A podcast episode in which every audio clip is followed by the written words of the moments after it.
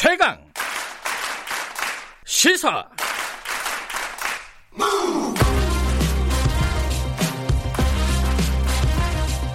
지금 여러분께서는 김경래 기자의 최강 시사를 듣고 계십니다. 네, 여성을 협박해서 성착취물을 만들어서 유포한 사건, 일명 텔레그램 엠번방 사건 얘기 좀 이어가겠습니다. 음, 지금 수사가 진행 중이고요. 또 재판을 받고 있습니다. 아까 저기 브리핑에서도 말씀드렸지만 가해자들이 반성문 제출하고 그걸 또 온라인에서 거래하고 서로 첨삭 지도해주고 뭐 이런 일들이 벌어졌다고 벌어지고 있다고 합니다. 지금 가해자도 가해자인데 피해자들에 대한 어떤 어, 후속 대책 이런 부분들도 중요하고요. 오늘은 먼저 어, 텔레그램 성착취 공동대책위원회 쪽 연결을 해서 지금 진행 상황 좀 여쭤보겠습니다.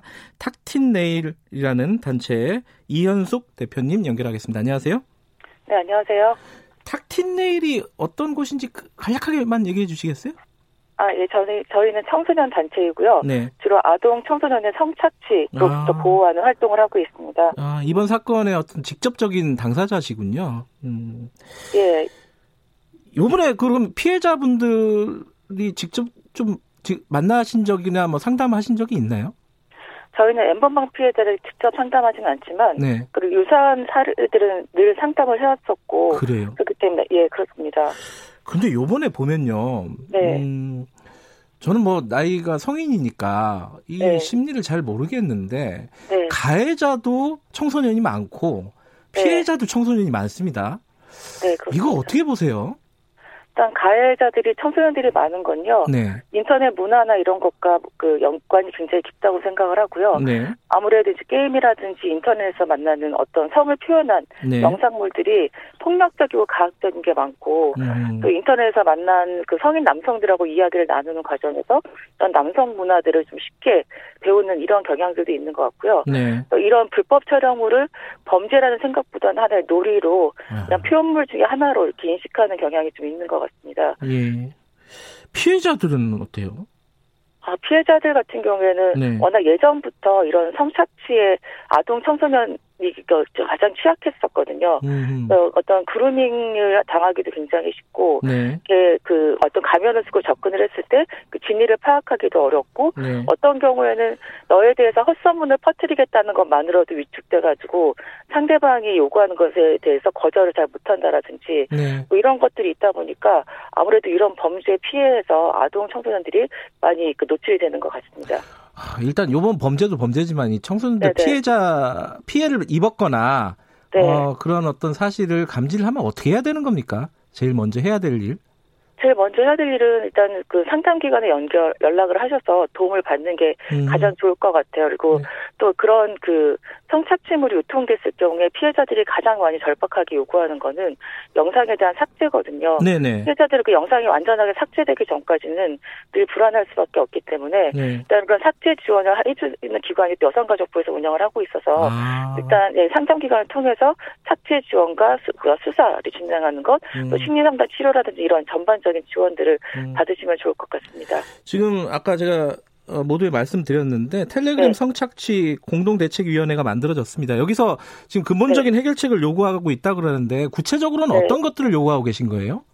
일단은 가장 이제 급한 것들은 이제 법이나 이런 것이 좀 더 강화되고 네. 그리고 또 현재 있는 법이 잘 가동될 수 있도록 양형 기준이라든지 음. 그 재판부의 인식이 좀 바뀌는 것들이 필요할 것 같고요. 네. 또 피해자에 대한 지지도 더 적극적으로 그리고 또 현재 경찰에서 피해자 신원을 파악을 하고 있는데 그냥 그 수사로 끝나는 것이 아니라 바로 상담기관에 연결해서 적절하게 지원받을 수 있도록 하는 부분들이 필요할 것이고요. 네. 그리고 법 개정과 더불어서 가장 중요한 부분들은 우리 사회의 인식이 좀 바뀌 는 게 가장 중요하다고 생각하거든요. 네. 그러니까 늘 이런 비슷한 범죄가 있어 왔는데 그때마다 이야기를 하면 그냥 이렇게 그 사춘기 때 보고 지나칠 수 있는 것이라도 가볍게 생각한다라든지 아니면 실제로 그 물리적인 성적인 폭력이 일어나지 않고 영상만 있을 때는 그 심각한 범죄로 인식을 안 한다라든지 그러면서 이거를 좀 방관해왔던 경향들이 있었어요. 음.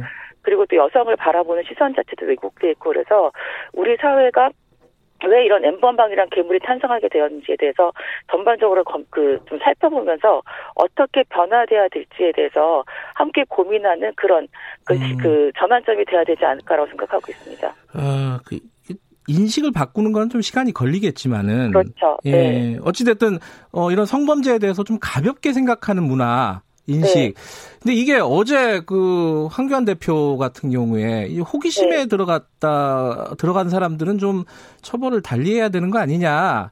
라는 네. 취지로 발언을 했어요. 나중에 이제 그걸 수습을 하긴 했지만은 네. 이런 인식을 말씀하시는 거 아닌가 생각이 되, 네요 네, 그런 것도 포함되어 있죠. 그냥 음. 호기심에 있을 수 있는 일. 근데 사실 그렇게 그 보는 사람들이 있기 때문에 네. 호기심을 찾기 사는 사람들이 있기 때문에 이게 돈이 되는 것이고 아, 그래서 아. 끊임없이 만들어지는 것이거든요. 그렇기 네. 때문에 이것을 그냥 그 자라나는 과정에서 성에 대한 호기심 때문에 볼 수 있는 어떤 치기 어린 행동 이렇게 가볍게 취급하기에는 음. 피해가 워낙 심각하기 때문에 그런 부분들을 좀 인식을 하셨으면 좋을 것 같아요. 더군다나 요번은 엠번방, 네. 엠번방 이런 것들은 어, 호기심에 들어가기도 쉽지가 않잖아요. 돈을 내고 그렇죠. 어, 네. 이렇게 굉장히 비밀스러운 통로를 통해서 들어가야 되는 상황이었지 않습니까? 그죠? 예. 그리고 아마 여러 가지 검증 과정을 거쳤었기 때문에 네. 처음부터 그냥 한번 어떤 방인지 궁금해서 가서 보기에는 네. 좀 어려운 방이었었고 그래서 사실 엠번방 같은 경우에는 단순 이용자라고 보기엔 굉장히 어렵고 음, 네. 그래서 오히려 공범에 가까운 이런 사람들이기 때문에 네. 기존과는 다르게 처벌을 해야 된다라고 저희 공대에서도 적극적으로 주장을 하고 있습니다. 지금 그러니까 인식의 문제는 조금 네. 장기적인 문제라고 보고요. 지금 당장 시급한 건 어떤 거라고 보세요? 당장 시급한 건 일단 가해자 처벌과 관련해서는 네. 예, 이게 이제 그 장그 그 Welcome to Video처럼 네. 이게 거의 그 다크웹 사이트가 그 아동 성착취물을 만들 수밖에 없는 구조를 가지고 있음에도 불구하고 네. 운영자가 직접 그 영상을 제작하지 않았다는 것 때문에 가장 가벼운 처벌로 끝났었거든요. 그 1년 6개월 받았었나요, 그죠? 예, 그렇죠. 예. 1년 6개월 받았죠. 예. 그런 것들처럼 만약에 기존의 법을 적용하는 것처럼 그런 이용자들이 소지자로만 처벌을 한다라는 지금 1년 이하의 징역이거든요. 그것도 음흠. 성인 영상을 봤을 때는 처벌이 안 되고 아동 청소년 이용 음란물을 봤을 때는 1년 이하의 징역 처벌이 가능한데 실제로 그 전까지는 그 렇게 1년 정도의 징역을 받은 적도 거의 없었고 네. 기소유예로 끝난 경우도 많이 있었는데 네. 이번 같은 경우에는 그렇게 단순 소지자로 볼 것이 아니라 네. 같이 범죄를 모의하고 음. 공범의 개념으로 보고 네. 가중 처벌을 해야 되는 사안이라고 보기 때문에 네. 일단은 급하게 그런 것들부터 해서 네. 26만 명을 다 색출을 해가지고 적절하게 처벌을 하는 것이 또 우리 사회의 경종 올리는 굉장히 중요한 것이라고 보기 때문에 이번에는 이제 그런 부분들을 좀 강조해서 봐야 될것 음. 같습니다. 알겠습니다. 오늘 일단 네네. 여기까지 얘기 듣겠습니다. 고맙습니다. 네네. 네, 감사합니다. 예, 텔레그램 성착취 공동대책위원회 탁틴네일의 이현숙 대표였고요. 조금 이따 이야기, 이야기 이어가겠습니다.